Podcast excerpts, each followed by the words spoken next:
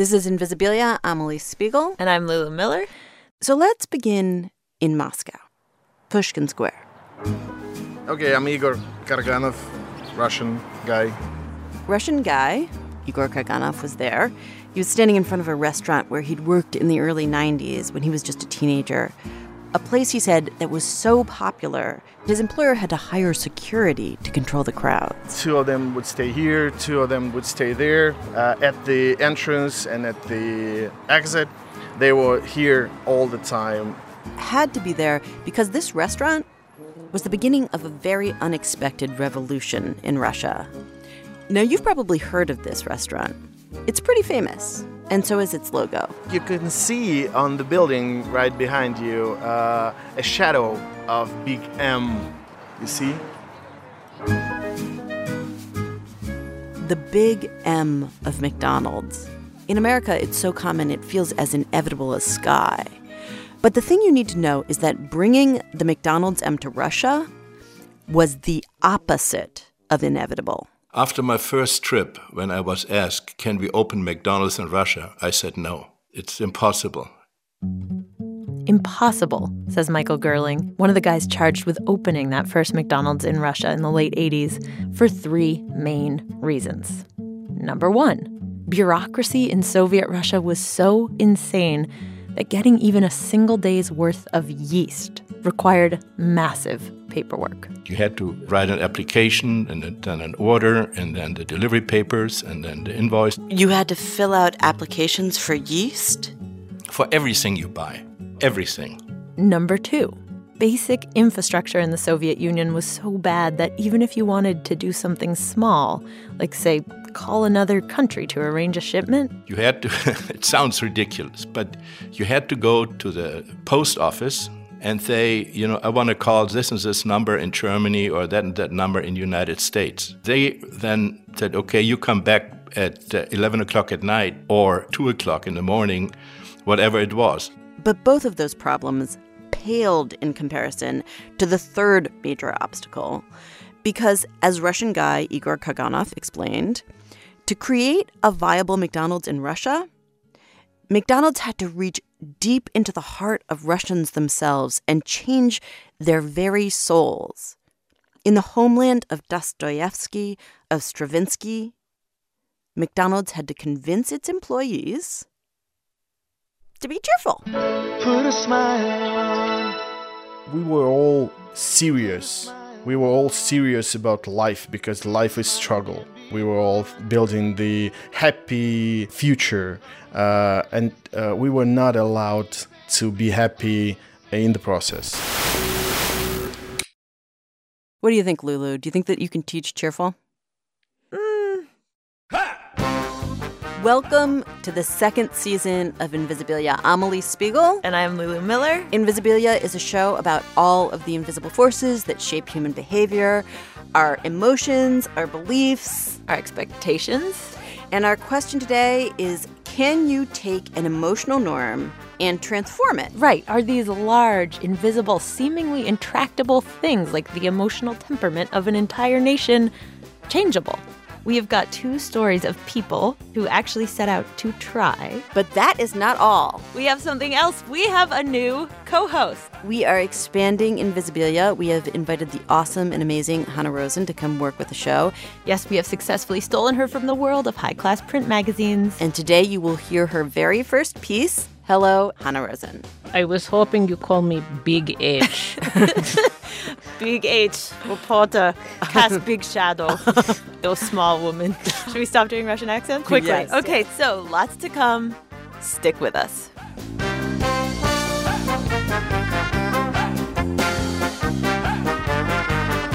So we're going to circle back to the tale of bringing McDonald's to Russia.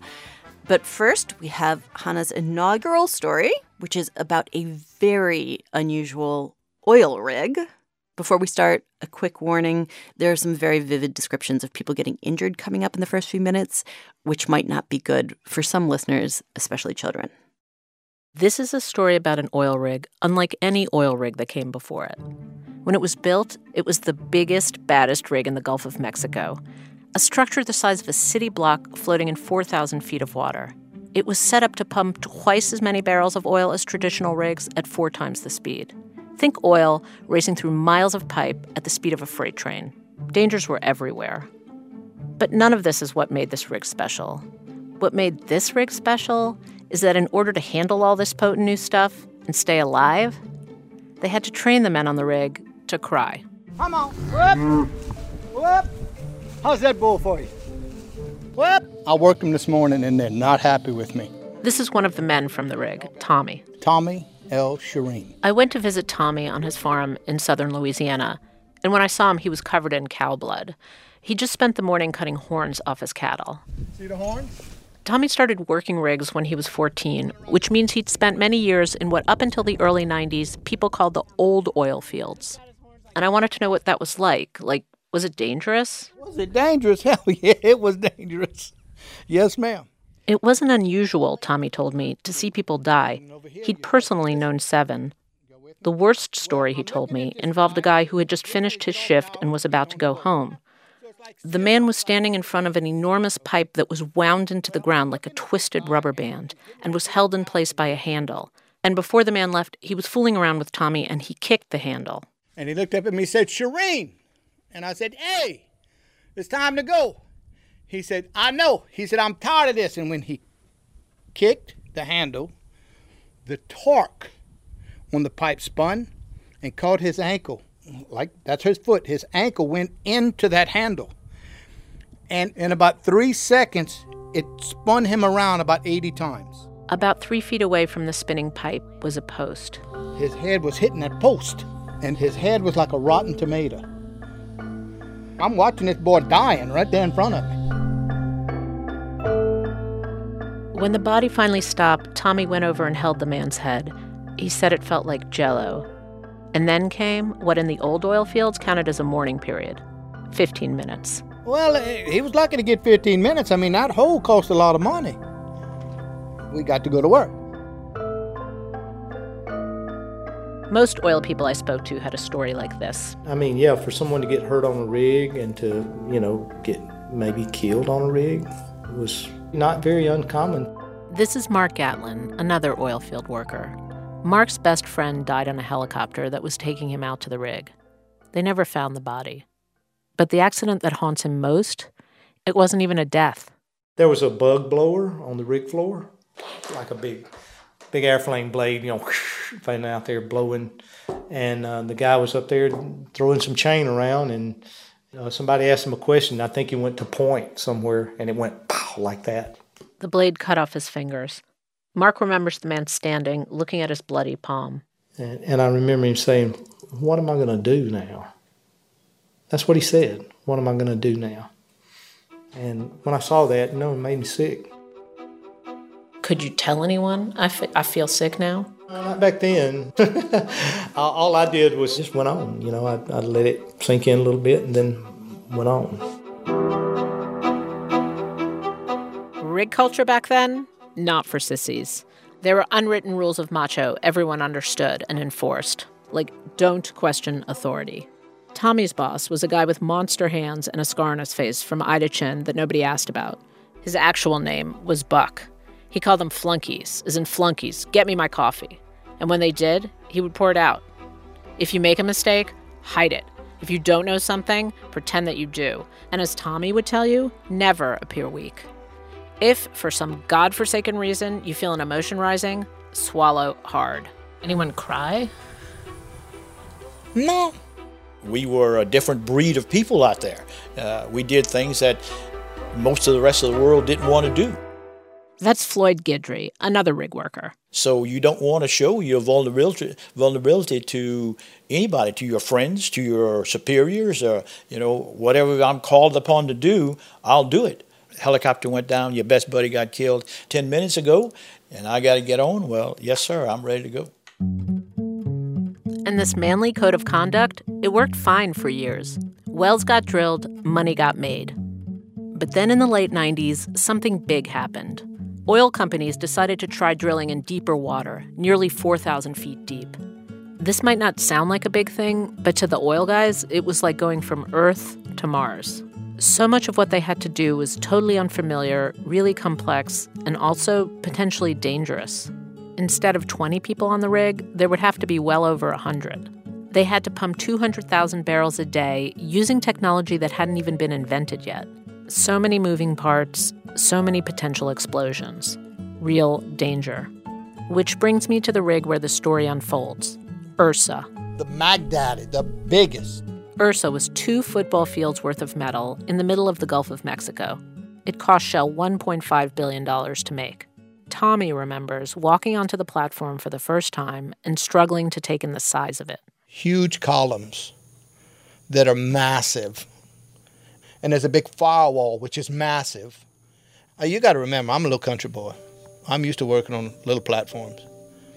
And you go up there and these huge things just sticking up through the middle.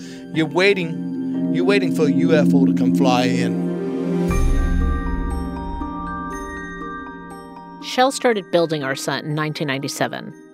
It wasn't the company's first foray into deep water drilling, but it was by far its most ambitious.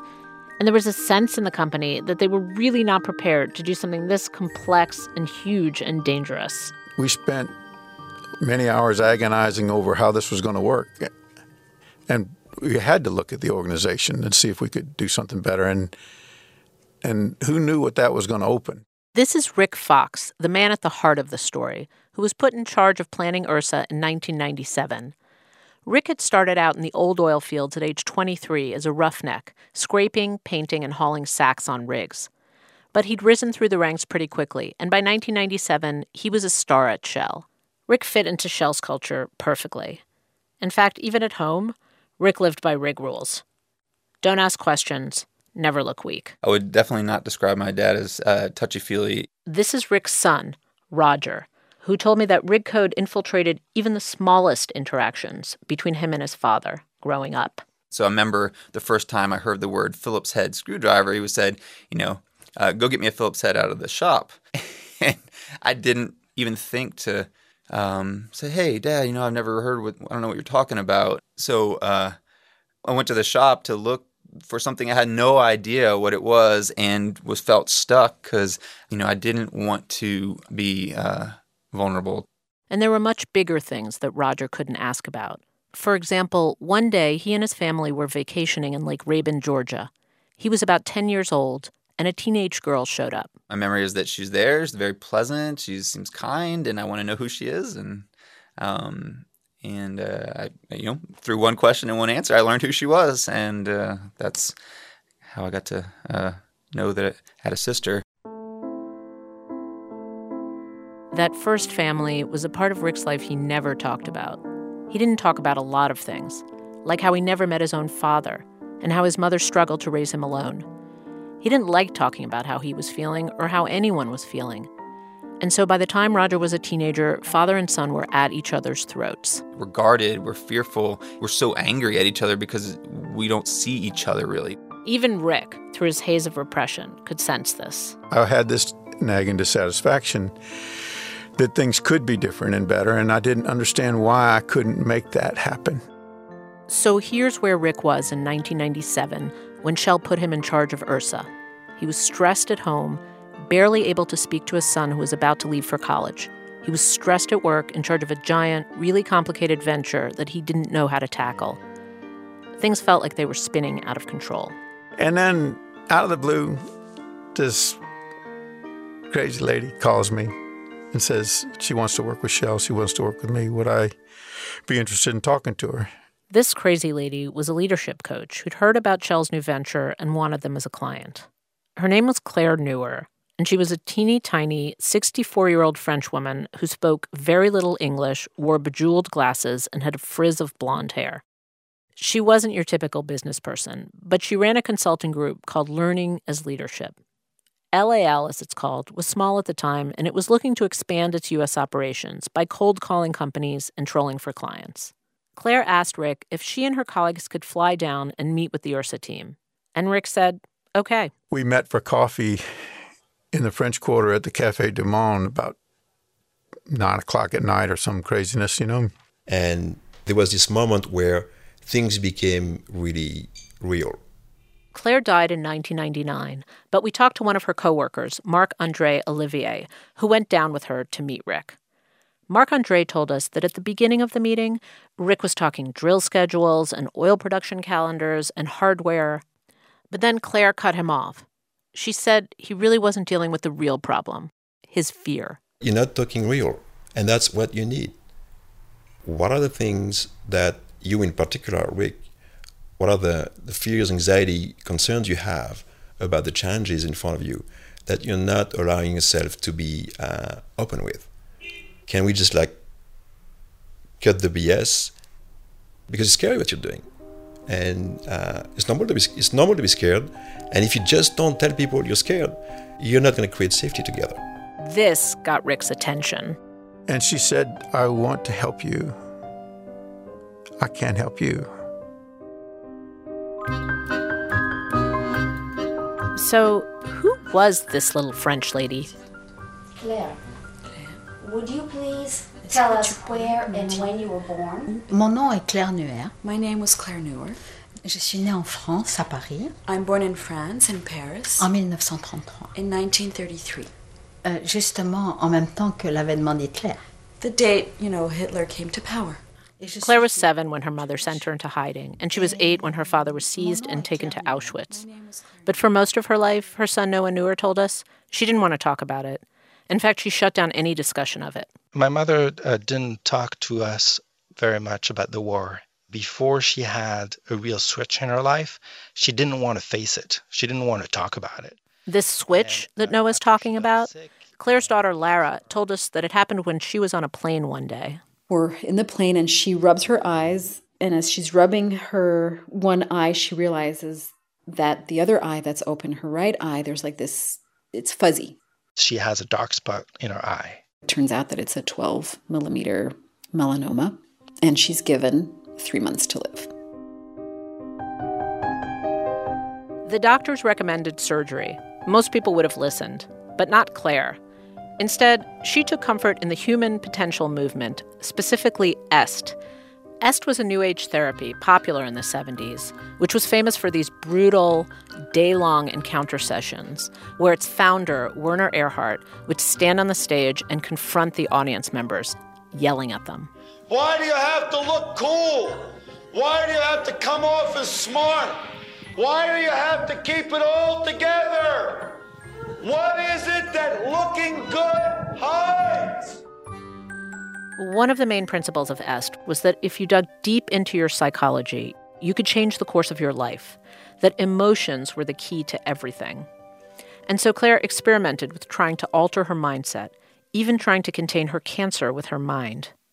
Her son Noah told us that every day she would visualize the cancer in her eye being wrapped up as if in a blanket, so that it couldn't spread to the rest of her body, which he believes is exactly what the doctors found many years later when she finally did have her eye removed. They removed her eye and they had it sent to different labs. And what they saw is that the cancer was uh, surrounded by a ball of nerve, which was basically what she had visualized. Visualization as a cure for disease is, of course, totally unproven and possibly offensive to people who think a persistent mass of malignant tumors does not represent a failure of will or imagination. But even before she had any proof, Claire felt certain her visualization was helping her, and she tried it out on all kinds of things. For example, she would bring Lara down to the beach, and together they would visualize clouds disappearing. And the clouds, says Lara, did disappear. But are you speaking like metaphorically, no, or are you speaking, speaking like... No, I am speaking literally. I am speaking, we're on the beach and there's a cloud and we're looking at it and we're, when we're visualizing it disappearing and it's disappearing. That's what I'm talking about. And you were able to make yeah. clouds disappear? Yeah. Yep. There are lots of directions Claire could have gone with her newly discovered superpowers. Meteorologist, most popular person in the city of Seattle. But instead, Claire and her husband started holding their own encounter sessions in their living room with friends and neighbors, which eventually turned into Learning as Leadership, the group that cold called Rick. L A L is famous for a particular kind of consulting. They take very straight business people and get them to strip off their corporate masks and look at what's really driving them, their anxieties, their deepest fears. Sometimes they talk about events in their own childhood or examine dysfunctional dynamics in their families. Sometimes they might even bring a wife or a kid along with them. Claire would sit at a dais and prod people with questions that Lara translated. I didn't really understand. Two months after meeting Claire at the Café du Monde, Rick began attending these sessions. He was there, of course, to talk about challenges at work. But he was also interested in addressing the other major problem he was facing, his teenage son, Roger. So one day, he convinced Roger to come along with him. Rick and Roger, are you there? Would you mind standing up? So, tell me, Roger, what in what your father does is most unbearable to you? Um... that uh, I'm, I may have to be worried about being tense in a relaxed time. Roger has trouble getting the words out, but eventually he explains that his father is really demanding and intolerant of weakness, and that he's always just issuing instructions. It's hard to tell your father that. Yeah. And uh, his intentions are the best in the world, but it makes this atmosphere tense. So... So what do you think about that, Rick? So, um, yeah, instructions, instructions. Yeah, this that would be that would be me. That would be. Yeah. So, um, Ro- Roger, I, you know, I take this really seriously, though. It's um, it, it's it's ruined a lot of our good times together.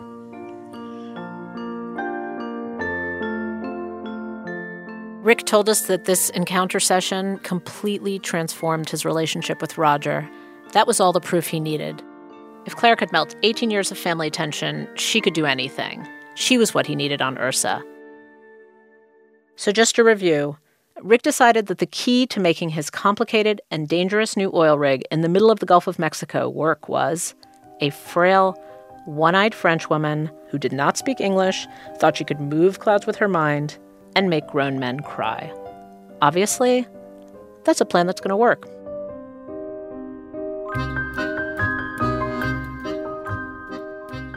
Invisibilia will return in a moment. Invisibilia is supported by Squarespace, the simplest way to capture your passion with a beautiful website. If there's an idea or project that you're itching to show the world, you should. With Squarespace's simple tools and captivating templates, showcasing your hard work is the easy part. Start your free trial today. Visit squarespace.com slash Invisibilia. Set your website apart. Support for Invisibilia also comes from Wells Fargo. Wells Fargo understands that you work hard to get the most out of life. From starting a business to saving for retirement, there are a lot of things you want to accomplish. Working together, Wells Fargo will take the time to understand what you're trying to achieve, to help you reach your financial goals. That way you can care for the people and things that matter most. Learn more at wellsfargo.com slash together. Wells Fargo. Together we'll go far.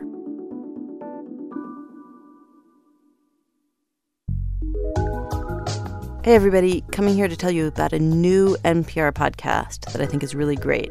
It's from the Code Switch team. It's hosted by Gene Demby and Shireen Marisol Meraji. It's a new kind of conversation about race and identity and how race and identity crash into everything else in our lives, from music to food to sports, all from a diverse group of journalists. Sometimes they'll make you laugh, sometimes they will make you think, sometimes they'll make you uncomfortable, but it'll always be interesting and dynamic. Find Code Switch now on the N P R One app or npr.org slash podcasts.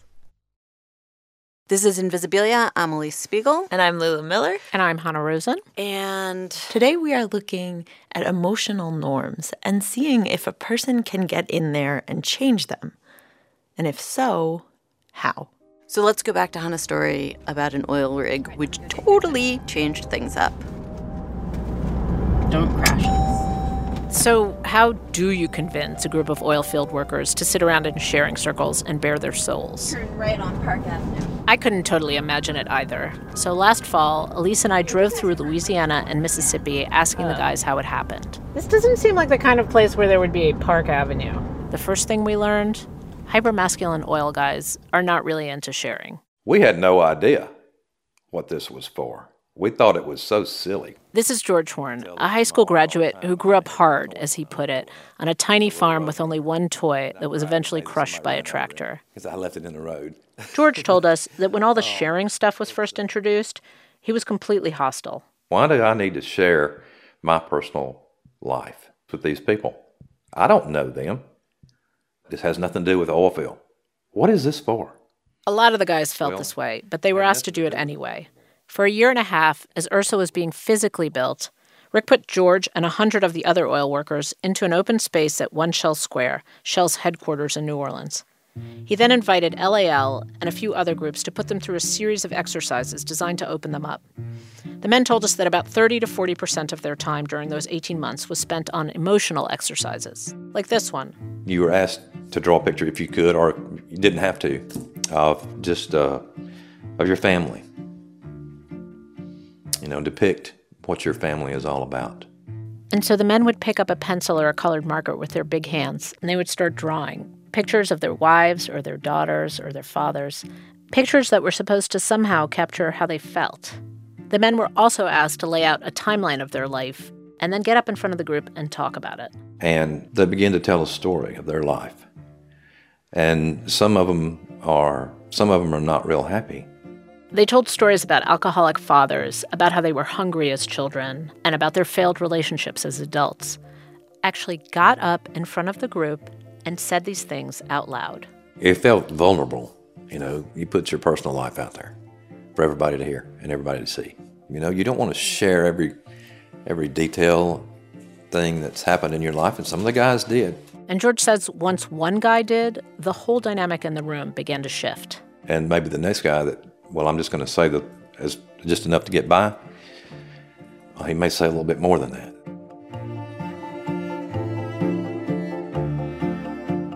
All these exercises, they brought up emotions in the men that they hadn't anticipated and didn't even really want.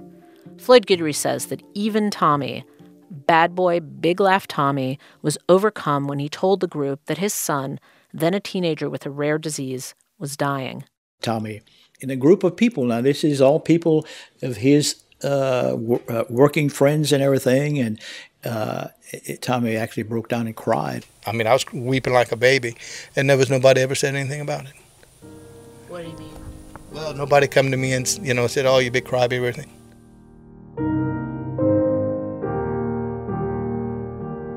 Here's George. Had you ever talked this way emotionally with men? No. That's just not a manly thing. And had the other men spoken like no, that? No, it was new for, for all of us. We're all in the same boat, the Ursa boat. Did you like speaking that way with other men? No, I did not. I can't say that anybody enjoyed it.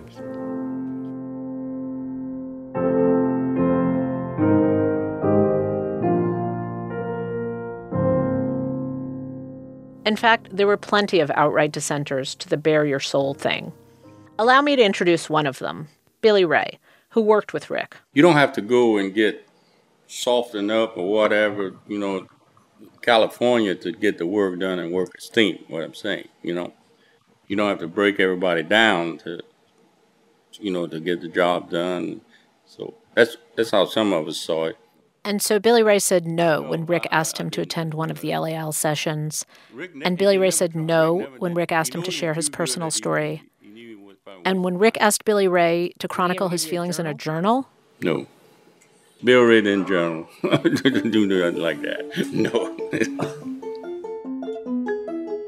Rick didn't push. He knew he wasn't going to convert everybody, but he took the men as far as he could.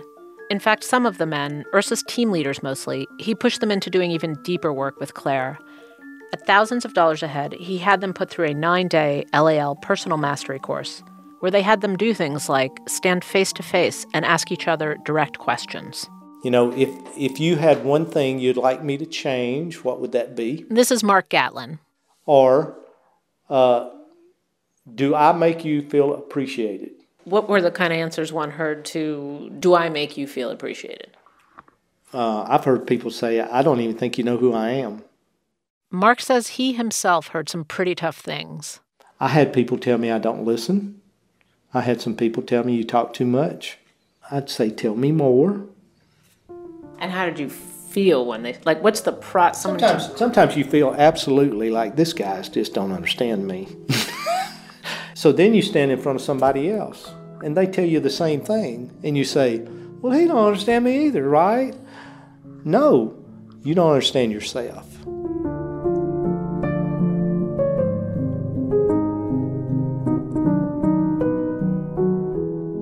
I just want us all to pause for a minute and imagine doing what these men were asked to do.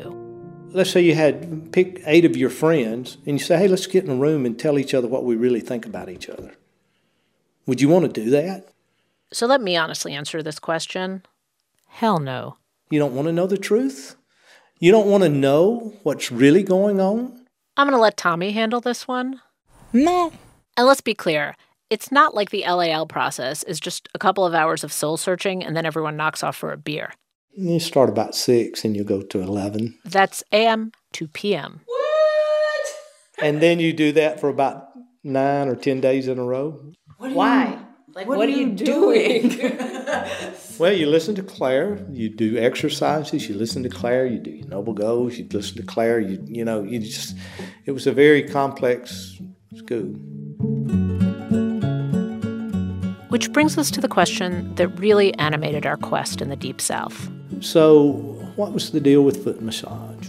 What was the deal with foot massage? Why was it that one day in the fall of nineteen ninety-eight, a group of men who had spent their entire lives in the old oil fields were encouraged by one of Rick's consultants to pair off, remove their socks, take their neighbor's middle earthen toes into their hands, and gently rub. You know, I think they were push, pushing the boundaries of trust in a way. You know, how far do you go to, to relax with each other? Can you actually relax around another guy? You know, can you relax and be confident?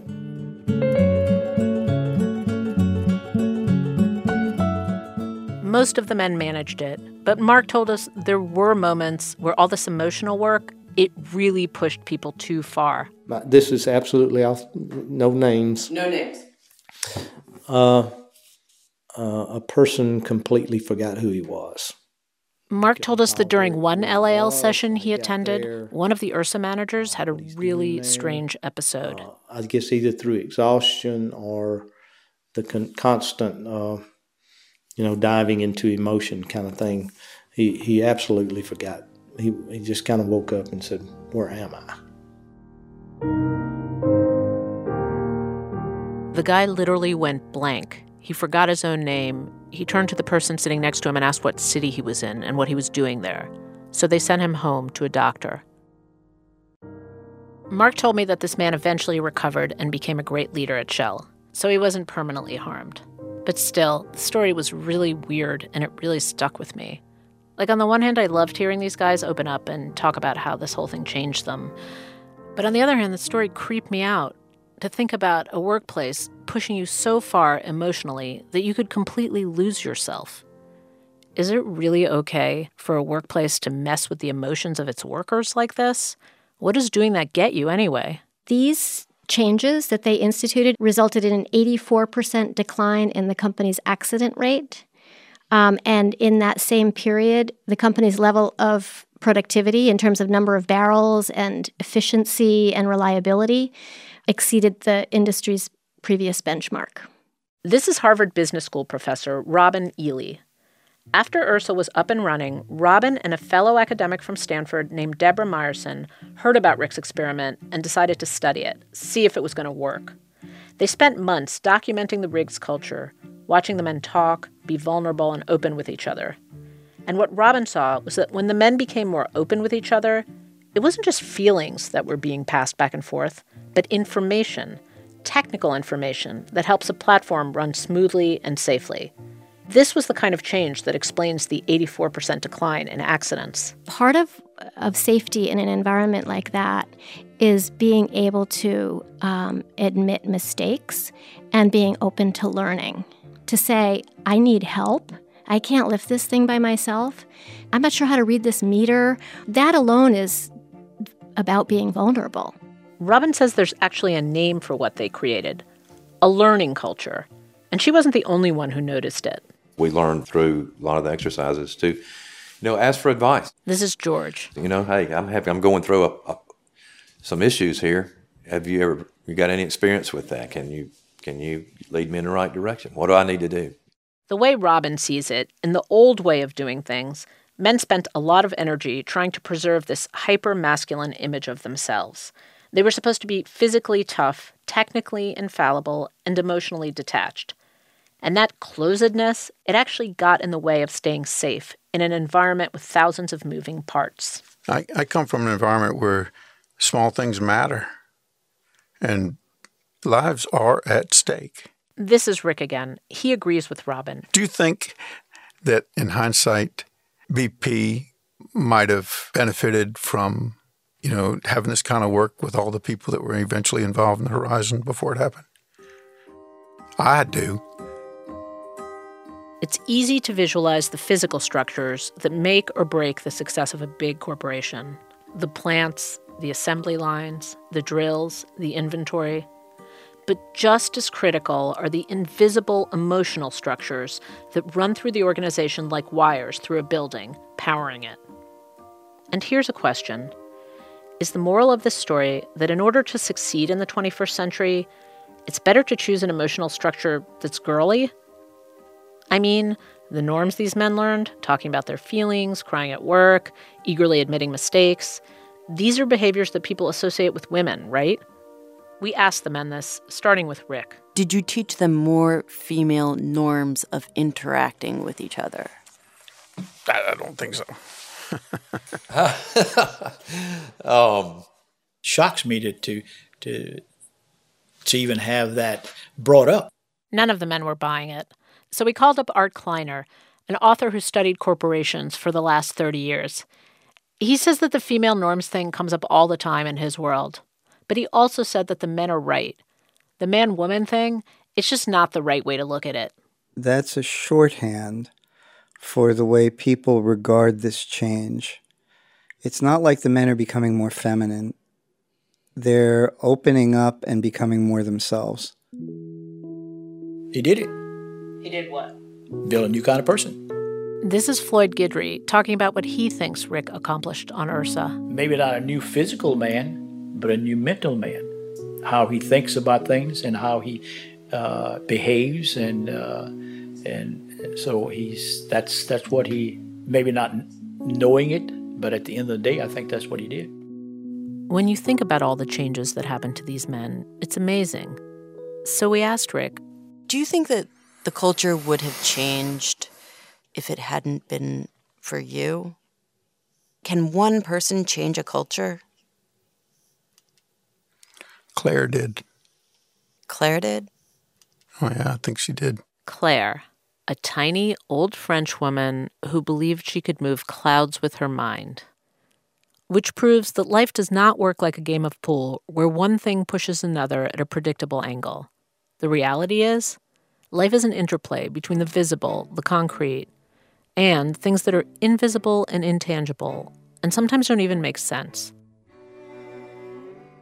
But here's the thing. Almost all the men we talked to said that the kind of man Rick turned them into, they liked better. Did you ever question whether the new was better? No. Here's George. I wonder if there are some things we left behind in the old way. Um. Mm-mm. I'm glad the old way's gone. Because, yeah, it wasn't any fun. It was no fun whatsoever.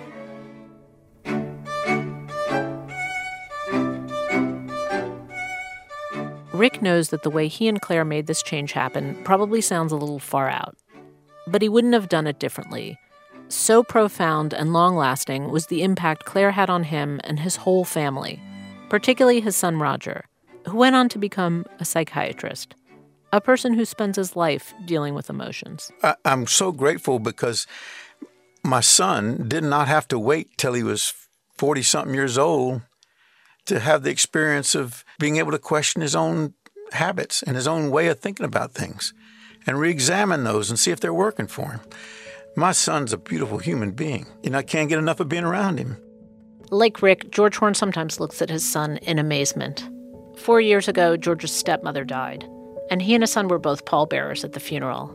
He told us this story at his dining room table with his wife by his side, whispering encouragement in his ear. I learned something about my son then that I, I didn't know before. We were at the at a little country church out here where we had the funeral, and um, the speaking part was done, and we all took turns. We went, put our little uh, flowers on our casket.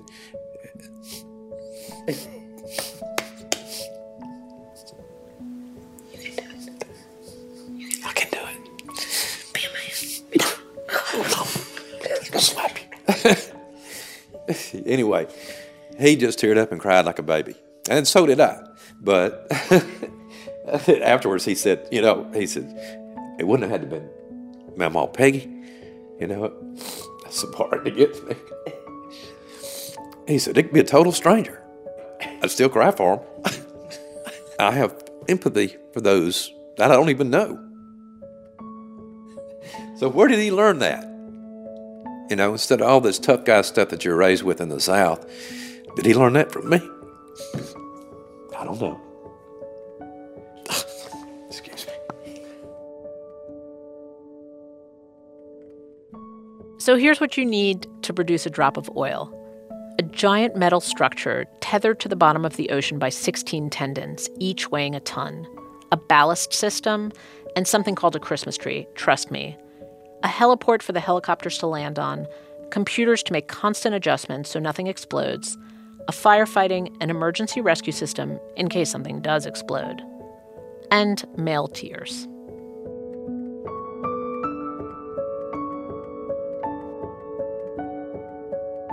Invisibilia will be back in a minute. Support for this podcast and the following message come from Blue Apron, who knows that incredible ingredients make incredible meals. Blue Apron works with a community of artisanal suppliers, family-run farms, sustainable fisheries, and ethical ranchers to deliver perfectly portioned seasonal ingredients and easy-to-follow recipe cards right to your door. Choose recipes based on your preferences with no weekly commitment.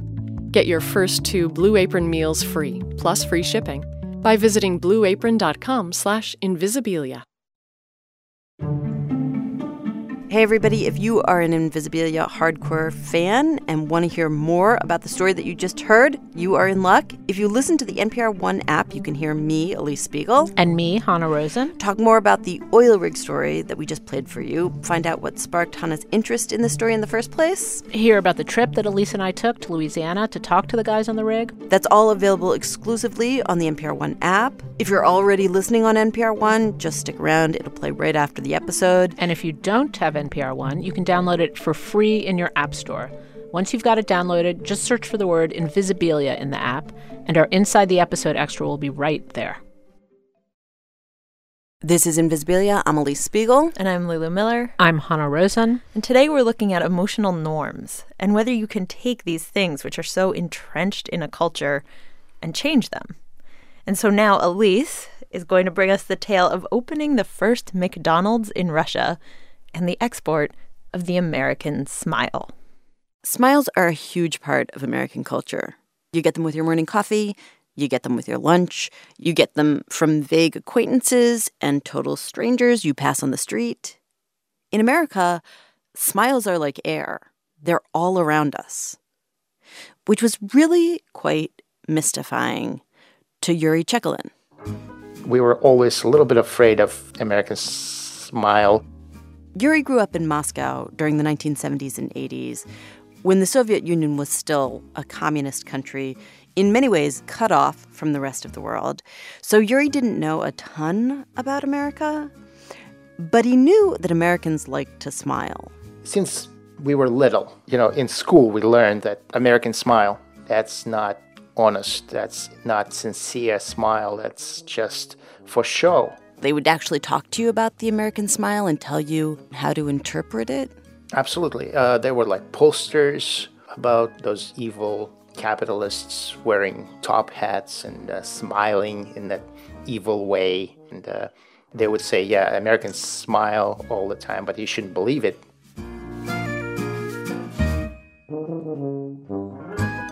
See, in Russia at the time, smiling had a very different meaning than it did in America.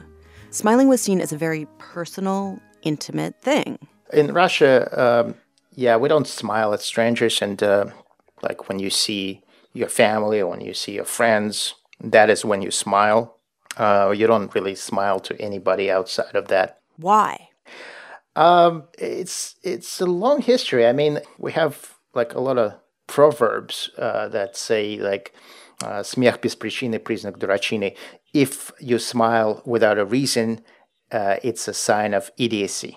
Do you feel like being around a kind of community of people that didn't smile, like was it a downer? No, because uh, that was pretty normal. I mean, um, when people smile all the time, it's kind of a bad character trait, like not willing to express uh, your true feelings kind of thing.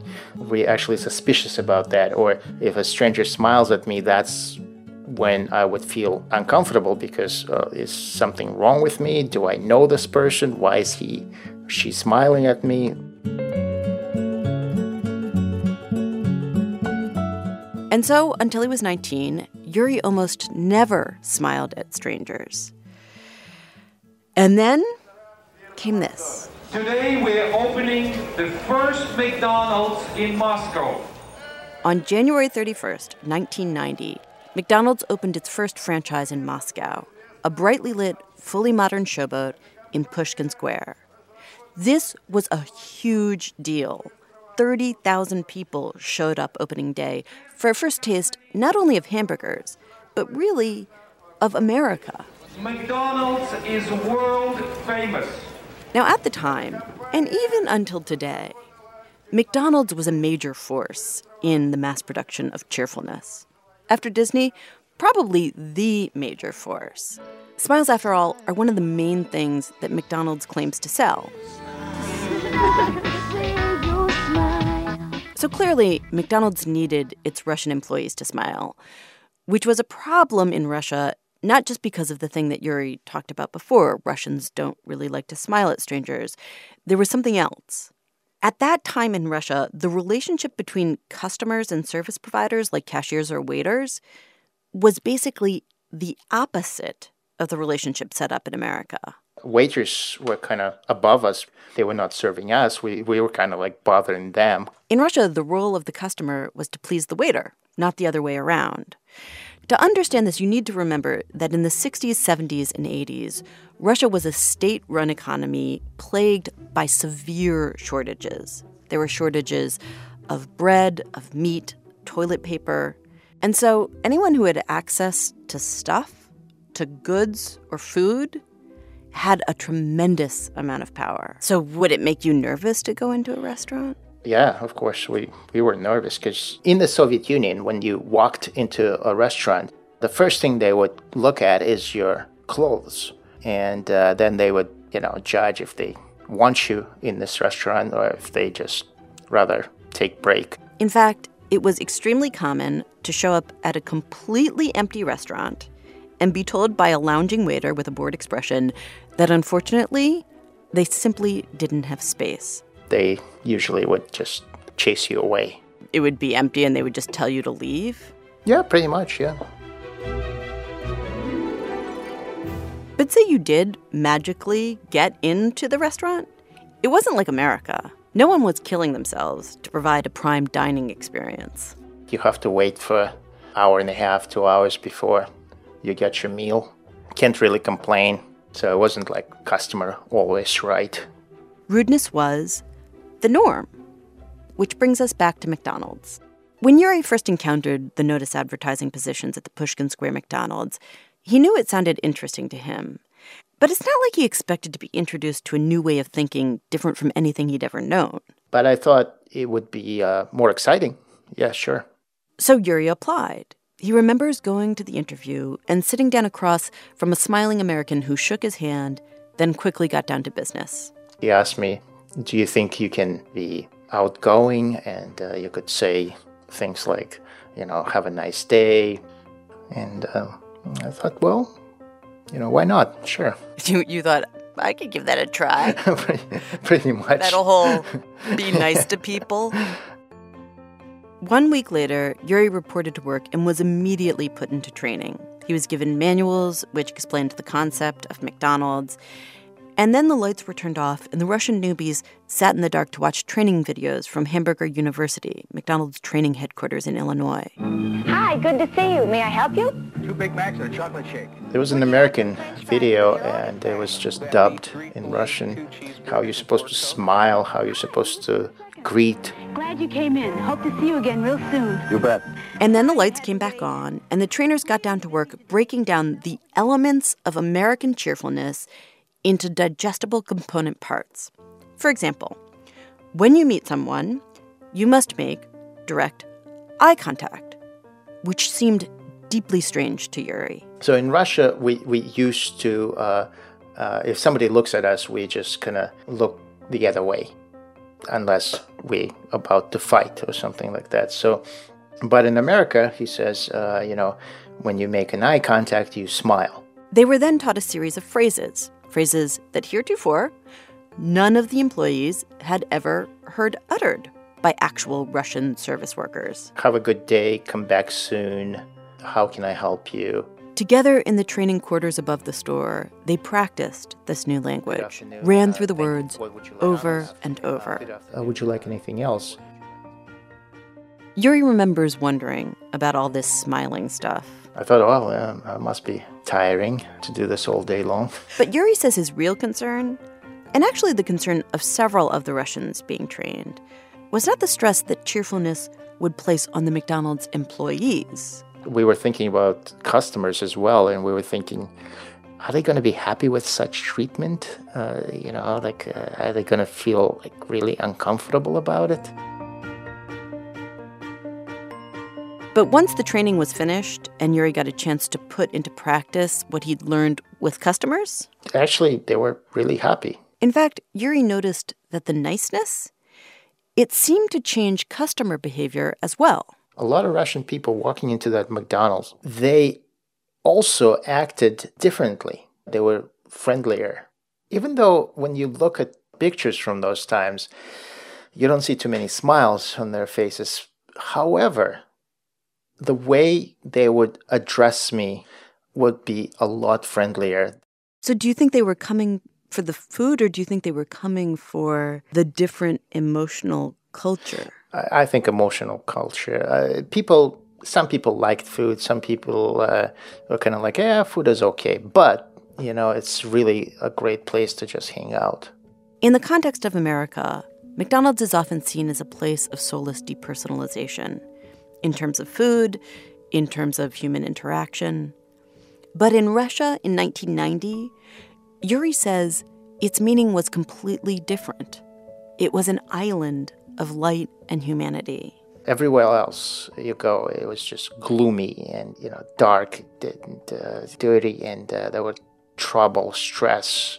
Uh, and you come to McDonald's and it's all, you know, everybody's always happy, and uh, you see smiles. You, you can't make any mistakes, and uh, you can stay there for as long as you want. Nobody's going to kick you out. And so it was just a great place to hang out. People really felt uh, they could just relax and be themselves. That's right, folks. Capitalism. It's the best! Oh, wait. Outsourced child labor, exploitation of the poor, the profligate commercialization of every element of life, no matter how inappropriate. Twitter. Well, Twitter. Sorry. Let's continue with the story. And did working in that emotional culture, did it alienate you from your own culture? Sure, sure. As the months wore on, Yuri began to change, and he felt more and more frustrated by his fellow Russians. I could see that you could be happy without putting that much effort into it, you know. It's really, it doesn't take that much. You just smile. and, uh, people actually react to that in a positive way. Yuri became a convert, a believer in the power of this particular American emotional norm to transform and elevate. And Yuri isn't the only one. During my reporting for this story, I stumbled across something called the Smiling Report. It's this survey compiled by an international confederation of mystery shoppers, the people hired by companies to secretly check how products are displayed and, yes, how much employees smile. And if you look at the twenty fifteen Smiling Report, America, originator and international standard bearer of good cheer in a corporate context, comes in at thirteen. Russia? fifteen. In other words, in the twenty-five years since McDonald's opened its doors, customer service in Russia has radically changed. And not just Russia. American service culture has been exported to many different countries, which raises this question. What exactly are we exporting? You might see those signs on fast food marquees that say, hiring smiling faces, right? So it's explicitly part of the job requirements. This is Alicia Grandy, an organizational psychologist at Penn State University. Grandy studies what's known in her business as emotional labor, the emotions companies demand from employees, and how those emotions affect both customer satisfaction and the health of the worker. And Grandy says, if you look at the research on forced cheer, you can see some benefits. Smiling is contagious. It does spread, as Yuri said, from employee to customer. But she points out there isn't any real evidence that these changes in behavior translate into actual gains in the bottom line, more money. On the other hand, she says, there is clear evidence that forced smiling has a dark side. It's associated with health problems, with uh, mistakes, making performance-based errors. Um, the strongest link, I would say, is between um, the display requirements and exhaustion, job burnout. The problem, Grandy says, is that the emotional norm of cheer is now the default, and everyone, including customers, just expects it. Customers are aware that there's a service with a smile requirement, so it sets up a dynamic where customers are free to act however they want to the employee, and the employee has to grin and take it. And so over, over time, that creates a feeling of dissonance, um, that feeling where your internal state is different than your external um, expressions or requirements, and that feeling of like, wow, this is this is incongruent with how I really feel inside. You're having to hold that for extended periods of time. That takes a toll on the body. And so people drink or learn to ignore their true feelings. They might have to lose touch with their internal signal, how they truly feel. Now, obviously, there are plenty of people who genuinely enjoy interacting with customers and are not at all oppressed by their work. But talking to Grandy made me think about this trope that we have, the customer is always right. It suddenly struck me as kind of messed up. That um, communication tells the customer, you have more power and more capability of getting what you want, um, and thus you can treat this employee how you want to. So emotional labor jobs tend to predict the experience of more mistreatment from customers. Our guess is that it's due to this. The customer knows they're always right. They can get away with it. There are many wonderful things about American culture, including this part of American culture. But when the smile went sailing across the ocean to take root in places like Pushkin Square, it carried with it some negative aspects that were not so easy to see. Negative aspects that even people like Yuri couldn't appreciate until much, much later. Two years after Yuri got his job at McDonald's, he and his family decided to leave Russia and move to America. In March of nineteen ninety-two, they flew to Boston. And at first, Yuri says, it really did feel like a dream come true. Everybody smiles. Everybody's happy. Uh, that's incredible. But what Yuri began to see was that actually that thing that he had learned in his Russian school all those years ago, there was an element of truth to that.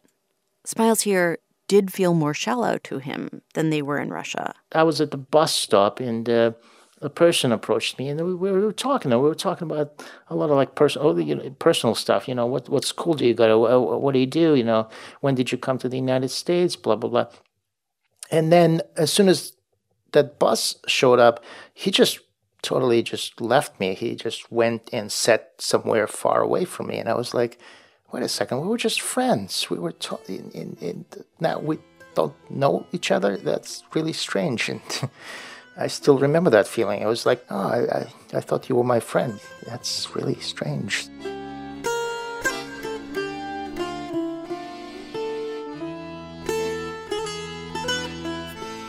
So that's our show for today. You guys, any closing thoughts? Russian dance party? Ha! Ha! Ha! Invisibilia is me, Alix Spiegel. And me, Hanna Rosin. And me, Lulu Miller. Our senior editor is Anne Gudenkauf. Our executive producer is Jeff Rogers. Invisibilia is produced by Yowei Shaw and Abby Wendell, with help from Liana Simons, Linda Neokundi, Megan Kane, Mickey Capper, Maria Paz Gutierrez, Mathilde Piard, Andy Huther, Brent Bachman, and our Vice President of Programming, Anya Grenman. Special thanks to Rachel Brown and Maya Dukmasova. And especially to Yakov Rajak, this amazing man who helped me find McDonald's employees. Thank you. Also, we'd like to take a moment to remember a special fan from Season one, Max Snyder, who passed away last fall. To learn more about the invisible things we talked about in this week's episode, follow us on Facebook or sign up to receive our newsletter, or visit us at npr.org slash invisibilia. Just so you know, the way we're rolling with this three-host thing is that you're going to hear two of us at a time, which means that you won't hear from Hanna next episode. So, to tide you over, for our moment of non-zen, we give you Hanna rocking the mic like a radio pro. Hell no. Hell no. Hell no. No. No. Hell no. Join us next week for more Invisibilia. Hell yes.